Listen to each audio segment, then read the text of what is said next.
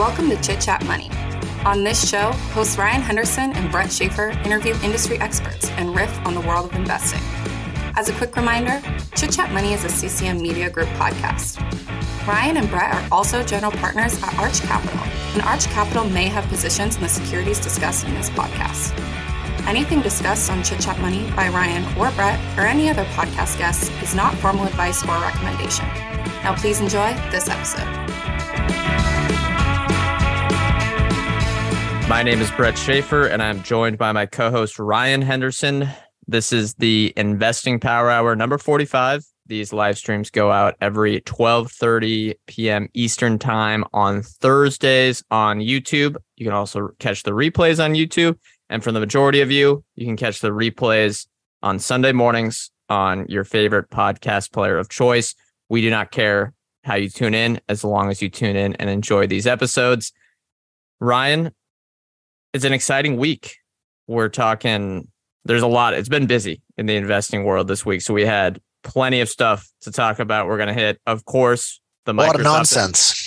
Yeah, maybe, maybe a lot of hoopla and nonsense. All right. Well, let's save the takes. But we got Microsoft Chat GTP, Affirm layoffs. Uh, I'm going to talk Nintendo earnings in kind of the context of dis- you know long term thesis versus short term worries, and then I also have loaded up the Uber report, which earnings report, uh, I should say, which is always fun. But before we get into it, today's episode is presented by Stratosphere.io, our investing home screen for fundamental research. I can tell you that as Ryan loads up the share screen right now, we this is the first thing I look at every morning when I'm going to update my or not update, check in on my investing portfolio. And it's great because it has its full dashboard, it has charting tools, it has everything. It has a nifty newsfeed, SEC file aggregation, which is vital when we're researching companies. Everyone knows how unorganized some of the investor relations pages can be, how unorganized Edgar can be. And it also has a fundamental charting tool to help you easily compare companies. So you don't have to aggregate the data yourself. You can take this data that Stratosphere has already compiled for you, make your visualizations, track what your key KPIs over time. And there's plenty of more that Stratosphere has to offer. They just launched this and they're getting better every every day. Um, and you can try it for free by going to stratosphere.io. If you're using one of the legacy home screens for your investing research, whether that be Yahoo Finance, some of the others, you need to transition to stratosphere.io. And if you're a professional and want to use their professional plan, use promo code CCM for 15% off any paid plan. We're going to be using Stratosphere throughout this episode. And yeah, tell them what, that we sent you over there. All right, Ryan, let's get into it. Before we do, though, make sure if you're listening, you enjoy these episodes, give us a review on Spotify or Apple. And to keep updated with the show, the best way to do that is to subscribe to the newsletter. Okay, Ryan, let's try to get into things as quickly as possible. Why don't you talk about what the thing that it seems like no one, everyone cannot stop talking about, and is Microsoft versus Google. And I will tweet out the link to the show. Yeah. And as we're speaking, I, I just shared that Stratosphere dashboard. Google was down another 6% today, I think. So it's not just like a bunch of hubbub. Uh, the market's kind of reacting to it as well. Um, I want to let's see. They're down well off ten percent from their since this news dropped. Um, basically, Microsoft put out this press release saying that they have reinvented Bing. Uh, coincidentally, this is kind of interesting because we just did our Google episode. If you want to learn more about it, we're actually Google shareholders. So I'll just disclose that right now. I might sound biased. Um, but basically, they, they mentioned that they're rein, reinventing Bing. Um, and they're combining it with OpenAI, or I think the parent company of Chat GPT, which they have like a 50% ownership in. Um, and basically it's going to have sort of chat gpt functionality alongside the bing search experience. Um, it says we have brought together search browsing and chat into one unified experience. You can invoke from anywhere on the web delivering um, like more comprehensive answers alongside the actual search results. So there's a bunch of examples that you can go see if you go look it up, like type in, you know, sports games or whatever, it'll give you something. Uh, it'll give like a chat GPT answer on the side. Um, and then a bunch of like typical search results. But to be honest, it's this is what Google already does.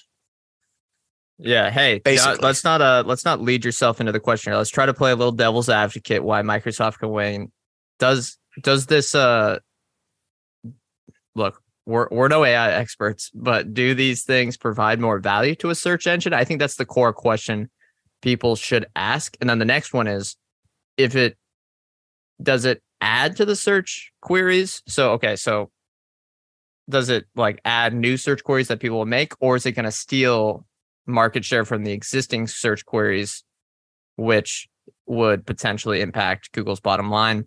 Um, as they, they might serve ads on less of them.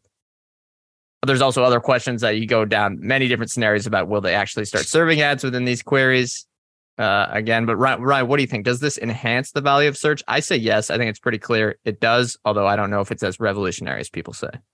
Yeah, I don't know if I want to go as like I don't want to omit like risks. Like I don't want to say like, oh, this is, you know, who cares? Just keep buying Google.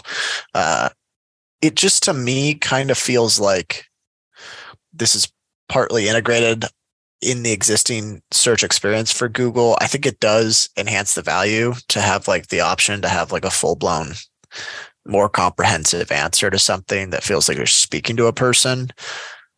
Uh, I don't know if that's now. I'm not saying that that's going to drive everyone to Bing. I, Bing has been growing share on PC for a while, um, for at least in the recent years. However, what I would be more concerned about, I want to, gosh, I can't find it, but basically there was this. Oh, here we go. There was a quote from Satya Nadella that essentially said they don't care if they lose a bunch of money doing this. They're going to go after um, they're going to go after the search market, but I'm trying to find it. No, no, know? that that's exact. Yeah, it was it was thrown around on Twitter and the and the news. Oh, got it. A lot. Yeah, I mean that's he exactly says, what he said, right? Yeah. He says from now on, the gross margin of search is going to drop forever. There is margin in search, which for us is incremental. For Google, it's not. They have to defend it at all. Um, my concern really beyond like I think they will probably gain some share over time in PC because they have the infrastructure. They, they have they own the they own the hardware. They own the operating system uh, of a, a, lot of, of, basically a bunch of new piece that PCs that are sold with their Windows OS. Um, so it's easy for them to kind of play as you know the default. But which is which is funny. They got in trouble with that in the past with Netscape. So I wonder, is it you know, anti-competitive? But all, all, what's funny is I'll, I'll let you keep going. But all the companies within the sphere, Apple, Alphabet, Microsoft, could all threaten each other with anti-competitive stuff. But then I think that would bring up the anti-competitive stuff that they're doing. So everyone's being anti-competitive, but so they don't want to uh, they don't want to accuse anyone of everything of anything. But continue. Yeah, my concern is that Microsoft bids a ridiculous amount to power the Apple Safari search because yeah. Google really does own the mobile search. They have more than 90% share there, basically because they predominantly because they have Android. So they're the default search on Android, which has most of the uh, mobile phones and mobile smartphones in the world. Um, but they also power Safari on on the iPhone. So, or they're um they're the, the default I mean, people can go search Bing. It's not blocked, but they're the default yeah. search search engine. But they pay fifth. I think it's what fifteen billion dollars for that. It, it's estimated rumored. could be could be twenty. Yeah, I think the the renegotiation, whenever that is, we don't have the info. It probably will be twenty billion dollars now because Apple grows their devices steadily each year. Yeah, my concern is that uh, they start to just hemorrhage money for that thing is, I still don't think that's the end of the world for Google. Um, yes, there. I mean, obviously, pressure in search and market share losses would hurt them, but for one, I, I don't necessarily see it happening. I think Google already has a lot of this functionality. I think it also gets blown up in the finance universe. Like Bing's going after this. The typical consumer does not know. The typical consumer doesn't care. They don't follow Satya Nadella on Twitter. They don't. Right, yeah. They don't like check Microsoft's press releases every day. They yeah. just go in and they log into Google Chrome. Yeah. So, what's it? Yeah. And back in the, and I don't think Microsoft Bing was around for the entirety of the early 2000s, but back within, you know, before Google kind of had their, um, their own platform advantage with Android and to some extent Chrome, I guess you could argue with it in that they won through execution and adding on these free services around everything. I think I would be concerned, yeah, if Bing got the, I mean, it'd be something to watch for for sure if Bing got the the license from Apple. But what would really concern me is if somehow, and this is just a total hypothetical, Apple's own services, which they've been copying Google to some extent with Maps, some of the other stuff, iCloud, whatever, and they copy and they were somehow combined with Bing because I think what gives Google a bit of a moat, and again, we don't need to talk about this forever on this show because we just discussed that on our not so deep dive from earlier this week. The it's not just the search; it's the search plus Maps plus YouTube plus Gmail plus Google Workspace, uh, Space plus Pay, Google Pay plus whatever. So it's it's almost like they have the best of you know Microsoft with Android plus Chrome plus the search engine. So they have kind of the operating system. Uh, then also they have the Apple stuff as well. So I'd be worried if somehow those were combined, but without Microsoft Bing having a lot of those other services, except for, of course, Office 365, but you have to pay for it. So the market share is much, much lower. There's billions of users on Google Workspace plus Gmail versus Office 365. What we just looked at them. What is it like 100 million subscribers, something like that? So yeah, sizable base, but still, it's not going to affect kind of the way you operate the search market where you add on these products around it that are free. Um, but either way, it'll be interesting to follow. I think. I think yeah, it's not it's not as. I mean, it's not something to just stick your nose at and say like, "Oh, this is dumb," because it's obviously not dumb. It's cool technology, but I see no reason why this doesn't become a commodity. Sort of like voice voice tech, where you have enough resources, you have enough skilled AI developers, you can build this chat bot that's plenty good. And just because Google has the distribution, I think they're going to win once they launch this thing. Yeah, that the demonstration had a slightly wrong answer, but Chat GPT, if anyone's aware, has wrong answers constantly. So I don't think that means that Google's worse at this. No, we have a comment here. Uh, says a wonderful business with a strong moat does not need to invest excessively in other bets that burn capital. I feel Google just isn't a wonderful business, even though price maybe is fair. Yeah, I uh, disagree with that because they're separate. They're separate. Other bets are not tied to the business at all. In fact, that's why they changed it to Alphabet. I mean, Waymo has no association with uh, what you call it. You, know that the the DeepMind, I guess, connects with it a bit, but you also have like that biosciences startup that is in no way connected with Google. That's why they're under the Alphabet umbrella. Yeah, just to, to be clear, like I, I appreciate the comment, and yes, they do burn money in there, but I would disagree that they have to burn money in um, other bets. I think they choose to burn money. I think any business, if you look at this, I'm showing a chart here, free cash flow per share over the last 20 years has compounded at 20% a year. To Along with, with other bets hemorrhaging money. Yeah, an increasing amount of money being hemorrhaged. Um, so I think, now I disagree. I think Google search is an absolutely wonderful business. I think YouTube's a wonderful business. Um, and I think their ecosystems now complement each other extremely well. Um, Android is maybe not that wonderful in selling the hardware, but it's a great addition to the ecosystem because it leads so many people to Google. So um, I think the other bets, don't get me wrong, I, other bets irks me. I, I, think Google spends a ridiculous amount of money on stuff they don't need to. Um, like life life sciences stuff. their last layoff round, their last layoff round laid off what 27 masseuses. So I think yeah, there's probably some excess costs, and they hire more than they need. But no, I, I think the core business is probably one of the best digital businesses of all time. Oh yeah, there's um, things there's things to be worried about with Google and slash Alphabet, however you want to call them. But on the top of my list, I don't think. And look, whatever. Uh, I could cold. This could be a cold take three years from now. On the top of my list is not Chat GPT.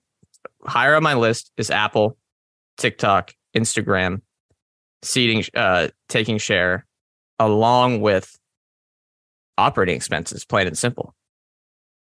Yeah, so I don't. I mean, I don't know. This I, I know it seems so easy to just scoff at like, oh, whatever, like this isn't gonna hurt Google. But I think the voice technology taking over search was probably sounded just as compelling. Oh, remember that? Yeah. I mean, both of us got caught. I, everyone got caught in that hype. Remember that? They're like, you're going to get an Alexa, it's going to power your house, and you're not going to search with a button anymore. You're going to do it through voice. Now, these tech, this tech might be better than the voice tech that Amazon had at Alexa, but I still think it's similar. What last thing I have on this, when Nadella slash Microsoft says that basically they they said a ba- basically copied Bezos and said your margin is my opportunity. I th- wouldn't have that been their same mentality in 2009 when they launched Bing. I think it would have, and yet they still lost with, at the time, the operating system advantage. So look, maybe Alphabet slash Google was a better, more agile business back then, but I still think, look, they've been investing since in DeepMind for a decade. I, I think they'll be okay. Uh, let's see what we got a comment here.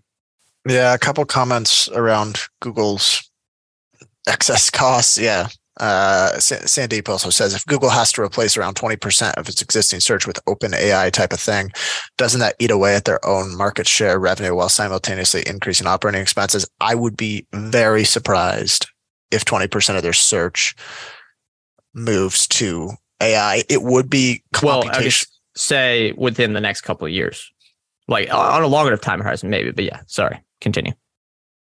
Yeah, I mean, I, I think yeah, maybe over time, over like 10 years, yeah, that's possible. But I think they could also improve monetization on that over time as well to replace their existing monetization on traditional search. It is more expensive um, compute wise, which is a potential headwind, but I think compute costs have gone down over time and I think they will continue to go down. Um, Plus, both of these companies have their cloud division. So, in the long run, I think they they benefit. And w- when you talk, you know, the comment here said it's going to increase their operating expenses, and that's a concern, right? I think yes, that's true. Yes, in a vacuum, that's worse for margins. But if they need to spend on this, if they need to have this AI engine going, the company with the most capital, the company with the cloud division that can make it the most efficient is going to have the widest moat. It will make it impossible for anyone but Microsoft to compete here, or maybe another big tech company. At least in my opinion, if this stuff is as legit as people are saying. Yeah, it's also worth noting. I mean, I know so, someone told us this recently, but when you think about Microsoft Edge, Microsoft Edge is Microsoft's browser, competes with Chrome. It's powered by Chromium. They they got rid of their own infrastructure behind Microsoft Edge and chose Chromium, which is Chrome's open source architecture. Uh, it looks exact. I mean, look, they basically copied that the layout. I checked it out yesterday. It looks exactly like it, which might be the way to go. Might looks exactly like Chrome. It might be the way to go. Yeah, I, I agree. Um, but I don't think you're going to get. I think the risk here is that you get maybe a higher share of uh, new Windows operating system users that choose Bing, but you don't get, I don't think you steal share from existing Chrome users. Yeah, that's that's a fair point. Okay. Let's wrap things up on this and go to the next topic. But prediction Microsoft market share in overall search is 3% today. In five years, is it above or below 6%? Five years Yeah. below, assuming Google still powers Safari. Okay. Caveat. That's fair. I will go below as well. Although I think, given the desktop share uh, share that Microsoft has been winning over the past decade, I think I would go with higher, but not at six percent. We'll see though. All right. Next topic. Ryan, Affirm announces layoffs for 19% of its staff. What did uh they reported earnings? What did what were you looking at there? Yeah, they did report. Um, Affirm's one of the buy now, pay later providers, uh, well known for being one of the primary providers for Peloton purchases. Um, they had a tough quarter. Allowance for credit losses doubled year over year. So, uh, you know, more, more people are not paying back their, I guess, micro loans, which is basically what this is. Um, and they they had a letter that announced layoffs. So it was, and whatever, like, I mean, you know, it's the right thing to do potentially. Um, however, I take issue with the letter because I, I, I opened this press release and here's how it starts. Affirmers, this is the hardest email I have had to write to our company since founding it almost 11 years ago. I think that's like the worst way to start a letter. It to me, don't lead with a term of endearment if you're going to give them bad news. And if your if your theoretical term of endearment is affirmers, like I don't know, that just pisses me off. It's like when what's his name did Twilions. So Yeah. I don't think you should do that. I think you just should just say like team or I don't know, dear employees. Um, it's not time to just like be as nice as you can and then give them terrible news. Second part, I hate it when CEOs do this. This is the hardest email I have had to write to our company since founding it almost 11 years ago. All your employees don't, they don't feel, they don't sympathize with you. They don't feel bad for you. Obviously, you know, you're extremely wealthy. You've, you've done well. You're the CEO. Don't make it about you. I feel like that's yeah. like someone should tell them that. And it mm. seems like so many tech CEOs have done this. Yeah, you got to flip it around and say this is probably the hardest email you're going to receive. Yeah. It's not. Yeah, something like Here- that. I mean, but here's what we're gonna here's what we're trying to do for you. Here's the next steps. Not this is such a sad day for me.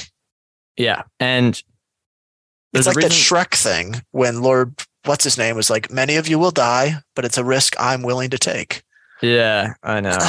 I know. It's always like that. The and but there's a reason they're doing these layoffs. I mean, we look at this visualization here from Stratosphere. The report was yesterday, so they haven't updated the operating income yet, but trailing 12 month revenues were kind of flatlining on the buy now pay later providers and earnings are moving in the wrong direction. So, I think that combination and yeah, over the last 12 months, it looks like revenue is almost compounded 100% a year. But man, Low What? quality revenue. it is The, low. uh, qual- yeah, that is exactly right. Low quality revenue over the last year, stock is down 83%. And it is still trading. Well, we got no earnings here, but it's still trading at a sales ratio, price to sales of 3.3 with gross margins of only, let's say, let's look at the table here, about 60%. Yeah, I mean, uh, well, yeah, and those are That's not, even, crazy. Not even that important of figures, but the like, Yeah, I mean, well, the, the big issue no- here is that they're just like hemorrhaging money, and Yeah, they have no earnings, so you gotta you gotta use something, and well, you can't use EV to TAM.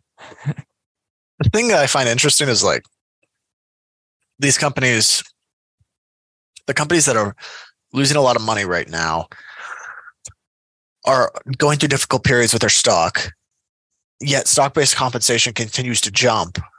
And at Affirm specifically, stock based compensation has really started to jump. It surprises me that employees are like, and maybe they don't have a choice, but willing to accept more stock comp given what's happened to the stock. I guess the option is like, all right, well, if you're not willing to take more stock based compensation, you can join the, the other 19% that left or that yeah, had to leave. Yeah, that's an interesting way to put it. Maybe, maybe that is the case.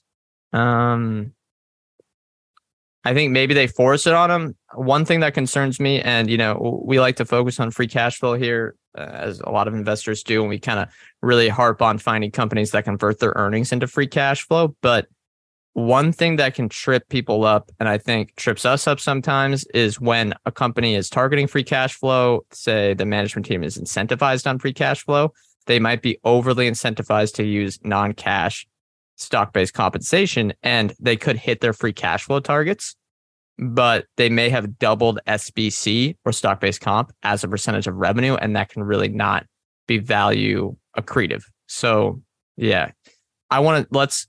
I think the other other important thing with okay, yeah. firms' earnings that I saw, um, active merchants declined sequentially. So less merchants on the platform this quarter. Uh, keep in mind, Affirm sells to basically two sides. They they sell to merchants and they sell to customers because they want more customers adopting buy now pay later uh, with them, and then they want more merchants offering it. Merchants declined. I believe Affirm tried to institute price increases this quarter. Oh, really? Really? Um, D- didn't work out then. Um, uh, yeah, I mean, active merchants only declined by like I think it was it, it, wasn't that much. So given that they raised prices and they only saw that decline, that's not that big a deal. But it kind of gets to a problem, which is like if you're a buy now pay later provider, do you have like I don't think you have pricing power. Merchants will yeah. just adopt Klarna or Afterpay or buy in for whatever Apple's is. I'm sure Amazon Prime has one now too. Yeah, I think there's some key differences to the industry that make it just not the same as the card networks. And I remember a couple of years ago when there were some certain people out there saying that these were going to kill the card networks within a few years. I think the progress on that might be stalled. Uh, Visa and MasterCard are both doing trillions in GPV right now, payment volume through their networks on an annual basis. So I think, you know, we'll pause that disruption for the time being. But yeah, what yeah, it seems it seems like the buy now pay la- pay, buy now pay later providers didn't get to a high enough scale quickly.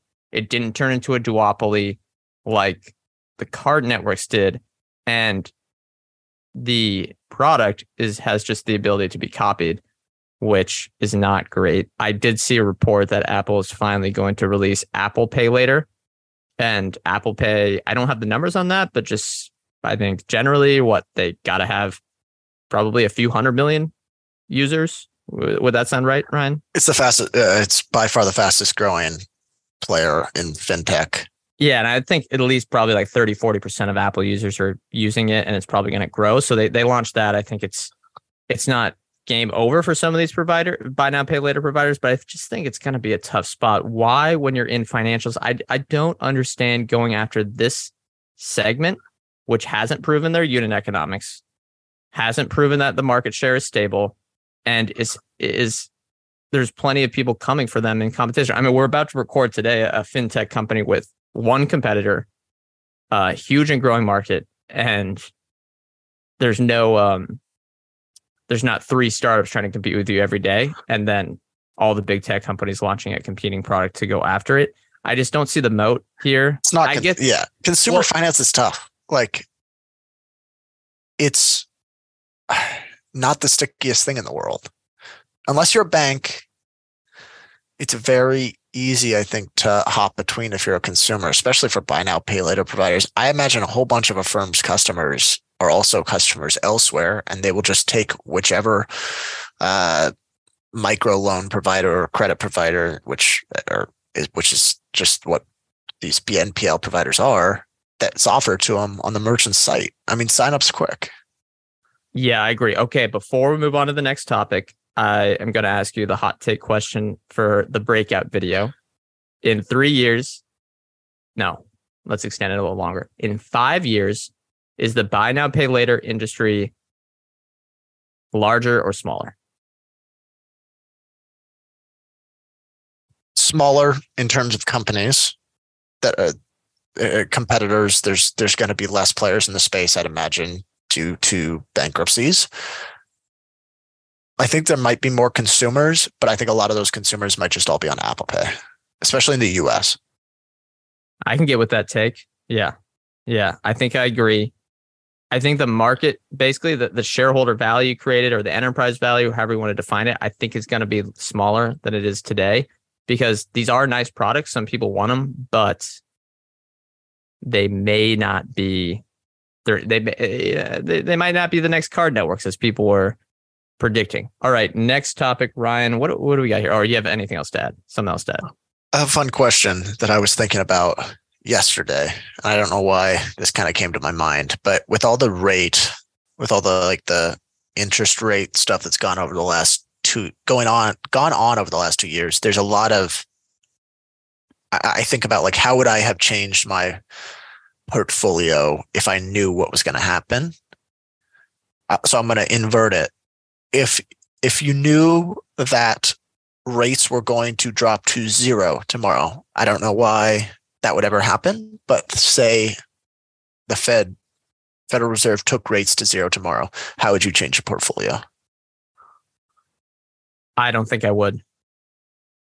Really? It's too okay. You can play the game where you say, I want to I know what everyone else is going to do when they drop rates and they're going to go for growth stocks again because that's the narrative and that's what I should do because then everyone will follow in.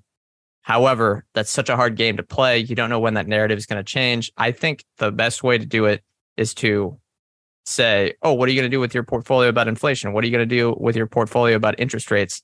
I say, make a portfolio, invert it like you just mentioned, and make your portfolio, I don't want to say immune, but focus on finding stocks that are what you think are inflation protected and what you think are rate protected. So it doesn't matter what rates are, doesn't matter what inflation is. These businesses slash stocks can perform well for you. Do you agree or disagree? I think it might just be better to get long speculative crap. But in the in the short term, yes, I think that would be if you knew rates were going to go to zero. You, you we all know the mentality of the market right now. You'd probably make some money. Yeah, I, I kind of thought that too. It was like all all my all the stocks I currently own would benefit. I'm sure, or there's there. Well, I mean, maybe not long term, but they would. Seven, uh, yeah, they like would 70, shoot up the next day. I'm sure. Yeah, like I think like seventy percent of our holdings probably all equities would. would. Yeah, it's yeah, but we that's kind of really it's a true part of our uh, investing philosophy as we build it out. It, it evolves, you know, over time as everyone's does.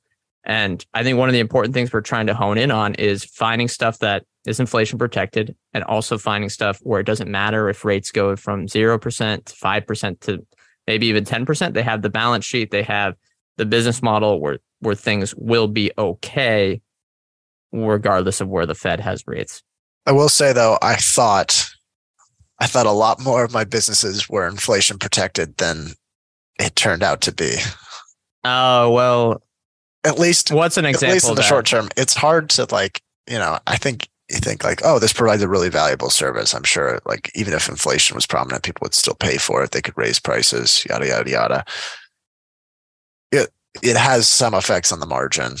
The only I think true inflation resilient businesses, at least that can like that are like resilient in one to two years, within one to two years of inflation jumping, there's very few.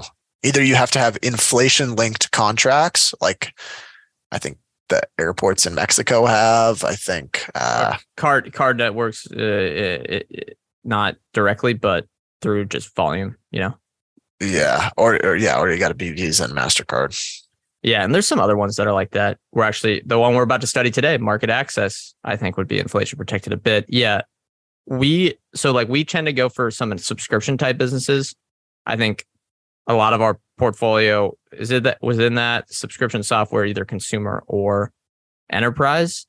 And I think if you have a high quality subscription business, it can be inflation protected. However, they have to raise the subscription price. So they might choose, it might put them in a tough spot if inflation's kind of hot for one year. Okay, do we raise the price while the consumer is being harmed? When in contrast to that, if you are Hershey, Pepsi, Coca Cola, a CPG company, you can raise your prices to as a distributor uh, to the grocery store or whoever you're selling to by 10%. And the consumer is not really going to bat an eye. But if you raise the price of your consumer subscription from $12 to $14, yeah, you probably can if you're providing a lot of value, but it's a little bit harder.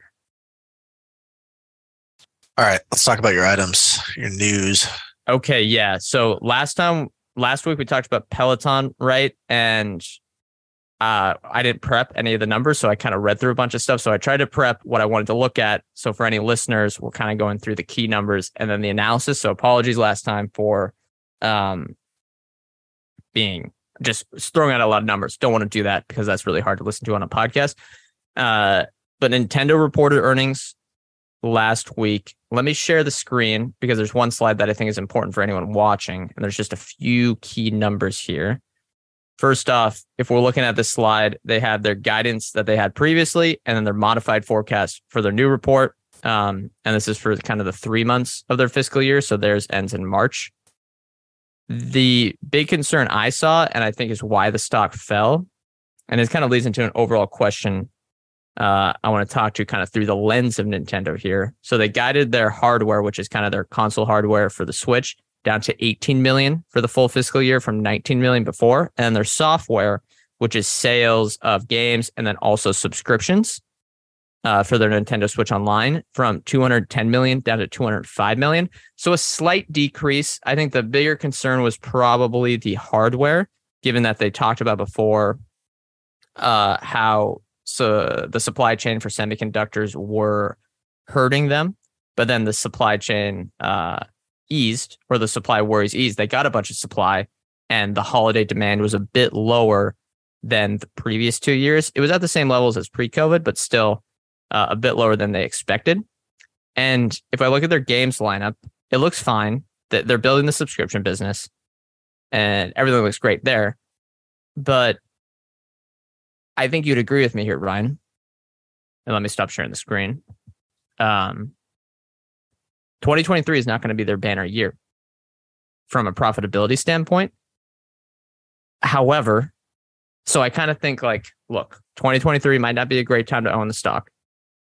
I think short term, kind of you can see it if you follow the company closely. The earnings might not be as strong as it is. They might have hardware. The hardware might be down this year just because they're not launching a new uh, console. At least we don't think right now.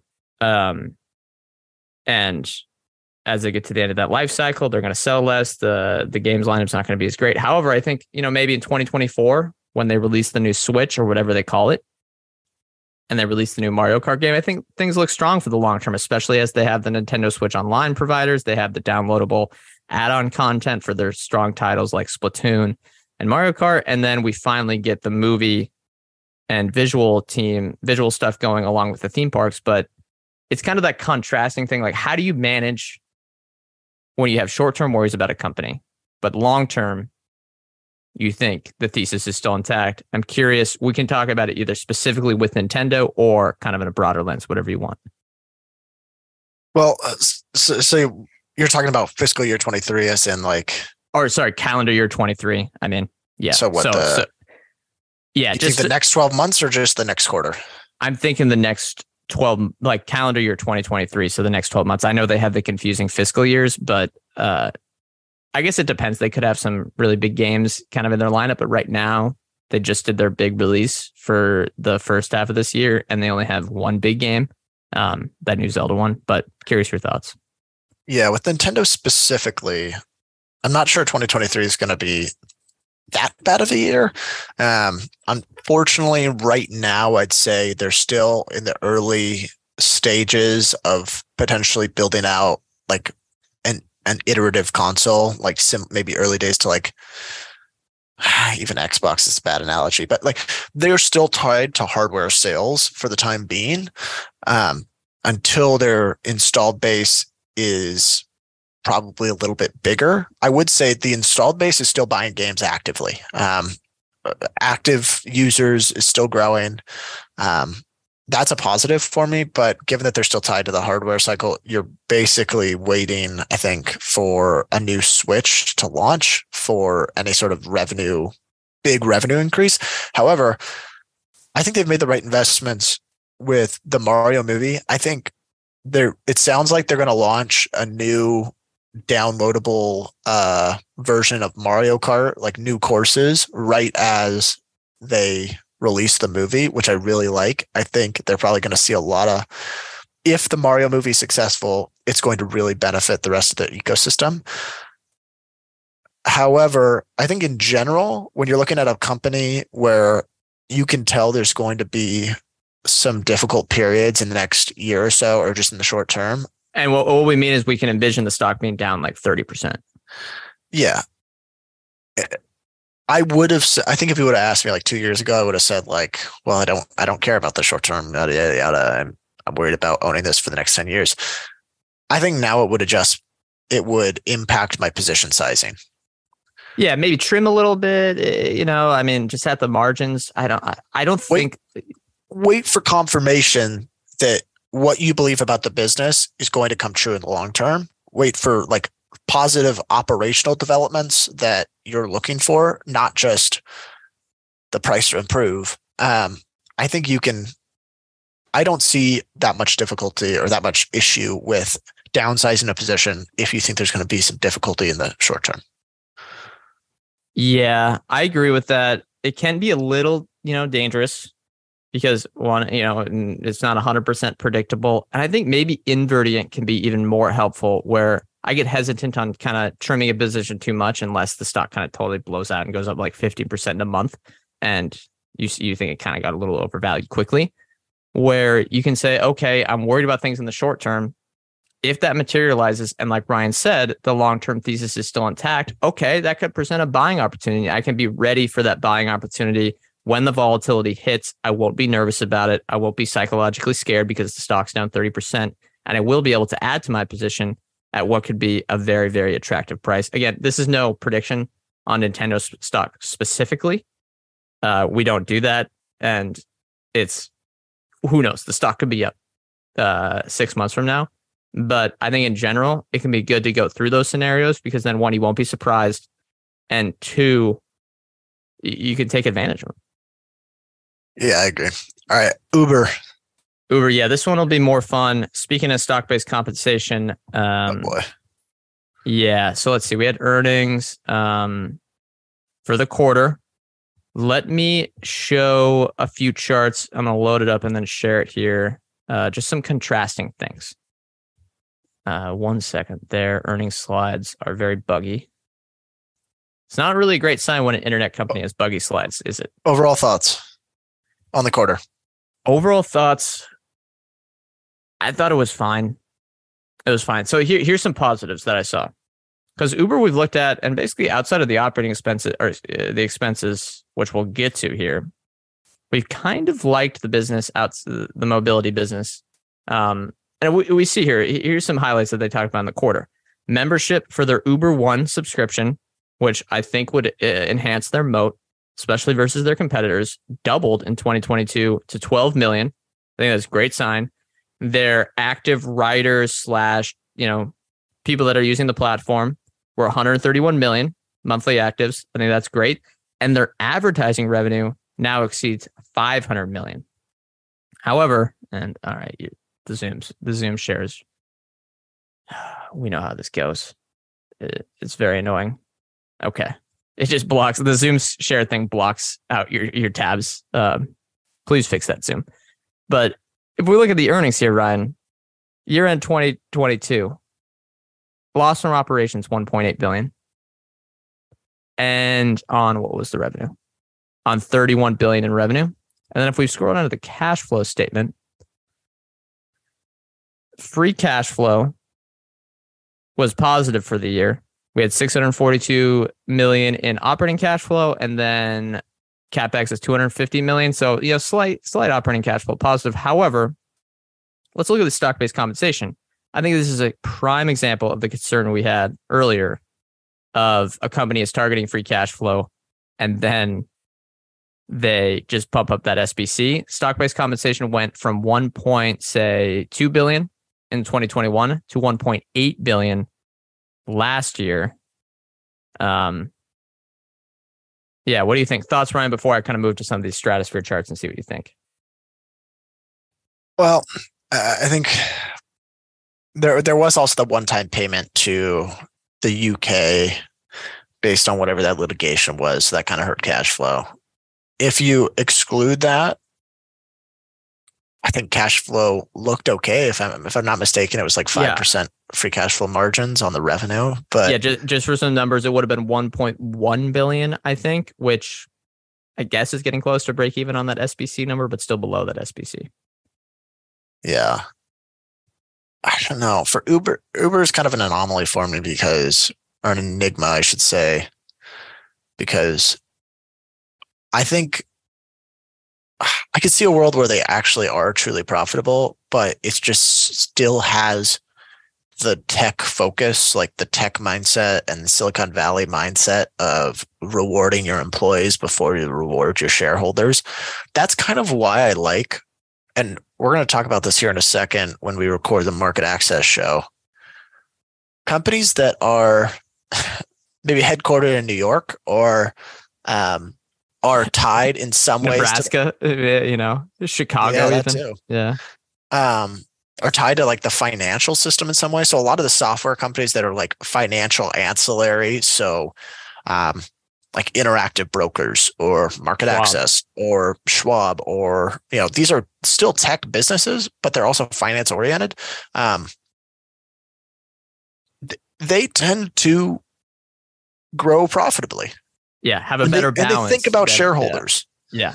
I mean, it's not like they're not thinking about employees, but they have a better balance where in Silicon Valley and Seattle, and maybe Miami too, some of the other areas, it just seems so imbalanced. I mean, here, here's here's what interests me like about Uber specifically, getting back on them. If we look at this chart here from Stratosphere, gross profit, and I believe they would calculate this by taking out the operations and support too, but whatever it is, Gross profit has grown from 1.6 billion to about 12 billion in a little under what would you call that? A little over five years. Compound annual growth rate of 41%. And part of that was when they had a dip during the pandemic. I mean, the unit economics here, even when we were doubting delivery, they, they're, they're showing to be surprisingly strong, at least to me. The question I think is and yeah, uh, let's look at the market cap. We're at 73 billion. We're probably, if you talk about all that SBC, we're probably, you should probably market in like a hundred billion dollar market cap over the next five years, if that's kind of your time horizon. Um, Favre, Favre says minus negative 23 billion of retained earnings. Yes, exactly. Yeah. Exactly. Uh, yes, yes. Uh, they burned a lot of money. They also have long term debt. So when we're talking about EV, it's actually higher. So I'd say EV, like if you're talking about their enterprise value, I'd honestly maybe to be conservative, price in like, okay, the business is a hundred billion dollars in enterprise value because of that SBC and because of that debt. Even so, if they fired half their employees, and and they have a ridiculous amount of employees. Yes, exactly. Because if they fired half their employees, pulled a little Twitter, not in the abrupt way where they do it in a single day with no plan. I think they did announce layoffs, if I'm not mistaken. Yeah, I think they did as well, but it's not it's not going to be 50%. It's not it's not going to be enough. They don't have a uh, Google. They don't have an alphabet like business where they can be no, this. no Uber layoffs on the cards.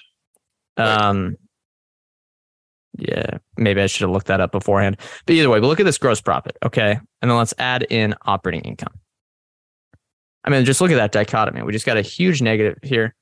And I honestly think, and I'm going to ask you this too, I honestly think the stock would be pretty darn attractive if you got if you had a way leaner cost structure because I think they are turning into a bit of a monopoly here. Not in food delivery, but in mobility. We talked about this on our not so deep dive with them. When did you do that? Uh, within the last year. Yeah.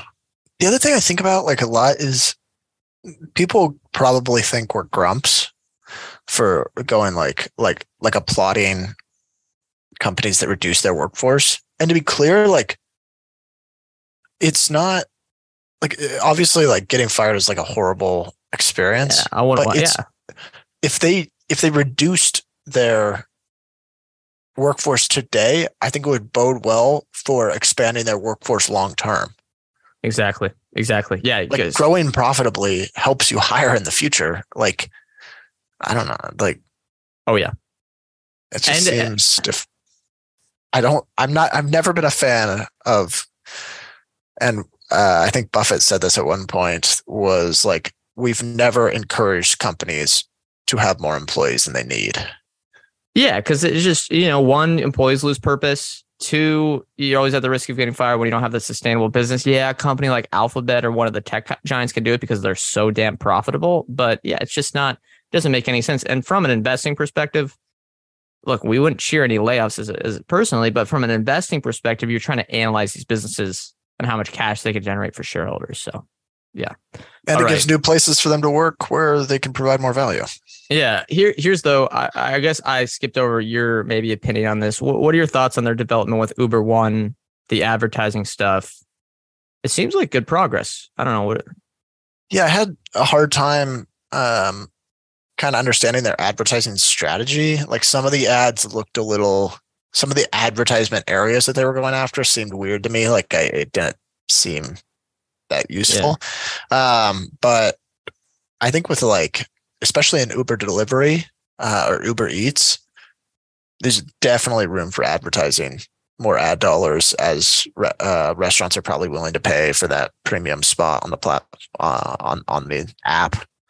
So, I would say advertising as long as uh, delivery continues to grow. I should advertising is kind of like Amazon search ads. Um, in a way, it Yeah, can, yeah. it can be very margin accretive. Yeah, I agree, and it could separate. I think, and one here, DoorDash is just such a tough competitor because they seem to want to lose even more money than Uber. But I think you can separate yourself from from the pack. All right, that's the big four topics are done. If anyone watching has any questions, throw them in. But Ryan, it looks like you have some extras here. If you wanna, we got ten minutes left.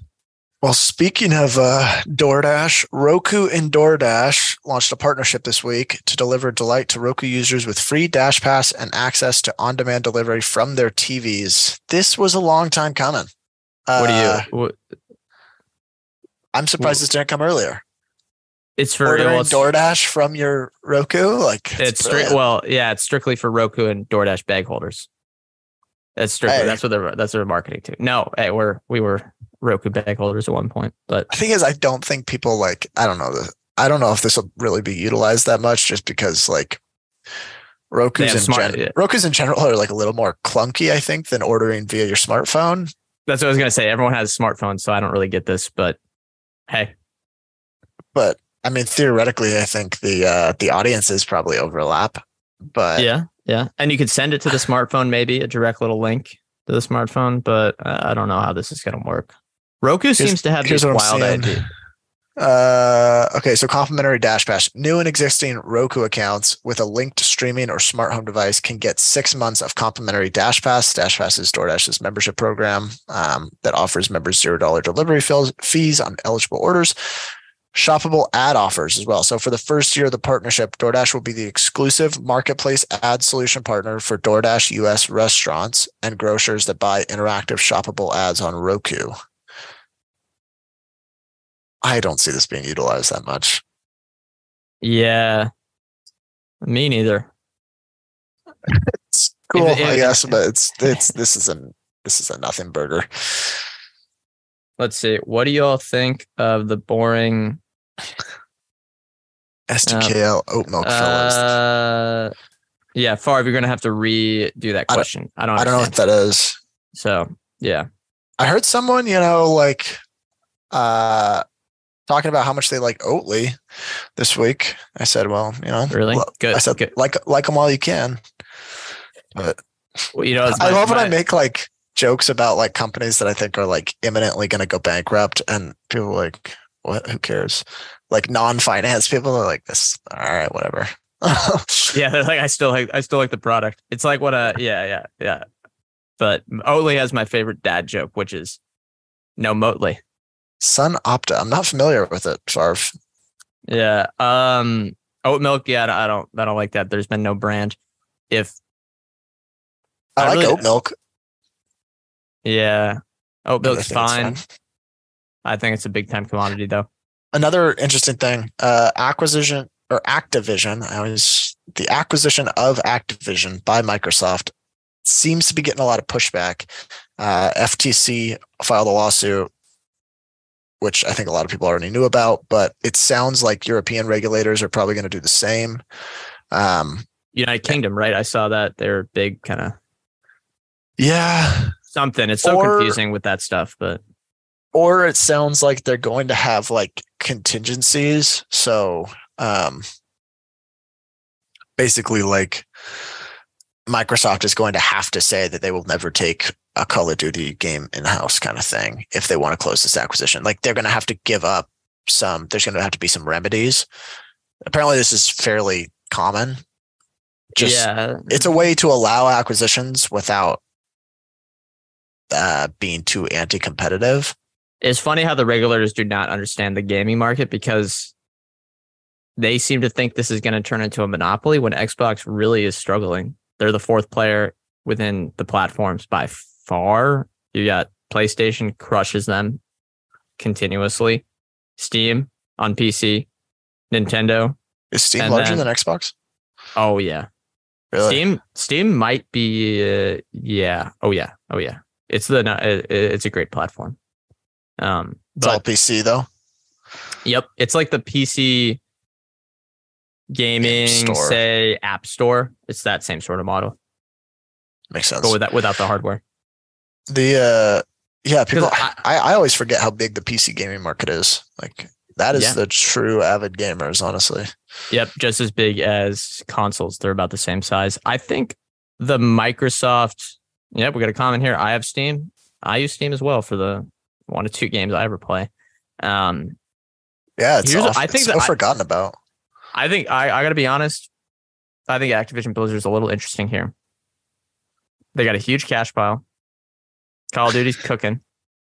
Um, yeah, it's not that cheap, and then they get a huge they get a huge uh breakup fee if the deal doesn't go through. Blizzard seems to be on a good front. King Hey, what are they going to well. do with it? What are they going to What are they going to do with it? Just sit on the cash the s- same way they always have. Uh, well, they were sitting on the cash before because they wanted to acquire Zynga. That's out the door now. I think, and they were waiting to get acquired. So I think we'll see. But yeah, I mean, they do have that. You know, they they were very conservative with their cash balance. It does look like a decent risk reward situation because the spread is so wide on the deal. If it doesn't go through, the floor doesn't seem that low just because how well the business is doing right now. I know both of us have long term concerns about a little bit uh, of their Culture. just, yeah, the culture plus the fact that you're relying a lot on a single title, which is just tougher when Call of Duty isn't guaranteed to succeed each year, although it's succeeded mightily this year. Yeah, in my opinion, it's also not the business you want to buy when Call of Duty is putting up phenomenal numbers. It's the one you want to buy when they haven't released one in a while, engagement's kind of low, and then it's going to all of a sudden you're going to get the next Call of Duty. I know I think- that's well, like hard I- to I- predict, but look what look what we did last time. We kind of bought it at peak COD Yeah. bookings, and it kind of Uh, bit us in the ass. The Yeah, we did one on the Warzone and mobile hype. Although this spring, though, if the deal wasn't there, the stock would have collapsed and it would have been a very, very uh, goodbye. I also worry what this business look like looks like operationally. I've never I've never owned something through a termination of an acquisition. Like what does anything happen operationally? Do people were there employees that were planning to work that were kind of hanging on because they thought, well, we'll be under Microsoft and Bobby Kotick will be gone Yeah, that's fair. that like don't want to be there anymore. Um, I don't know. I also the spread's wide, I- though. That arbitrage spread is wide, though. Very wide. yeah, it it's is. interesting for sure. There's a lot of, I mean, with any acquisition, I think there's a lot of uncertainty, but we will see. I have my reservations about Activision management wise if it operates independently. But yes, I think I, w- I wouldn't say necessarily the floor is that high. Really? It could Right if now, they if they if you if I knew that they were going to buy back with the cash they have plus the break fee, then yeah, the floor is pretty high. But they they haven't done that in the past, so I would be, uh, I w- I wouldn't feel too confident in that thesis. yeah. Well, they haven't in um, they haven't in a long time. They bought back, yeah, like 2014, but they haven't really since then. It's interesting. Yeah, they. I, yeah, I don't know. They'll have like 12 billion or 13 billion in cash, 10 billion net cash, something like that. I think, and their earnings multiple, yes, it's could be a little elevated because of the success of COD now, but that doesn't really roll through. You know, it takes time for a successful COD to roll through. It hasn't. It's only been a couple of weeks, really, uh, at least from what we've seen earnings.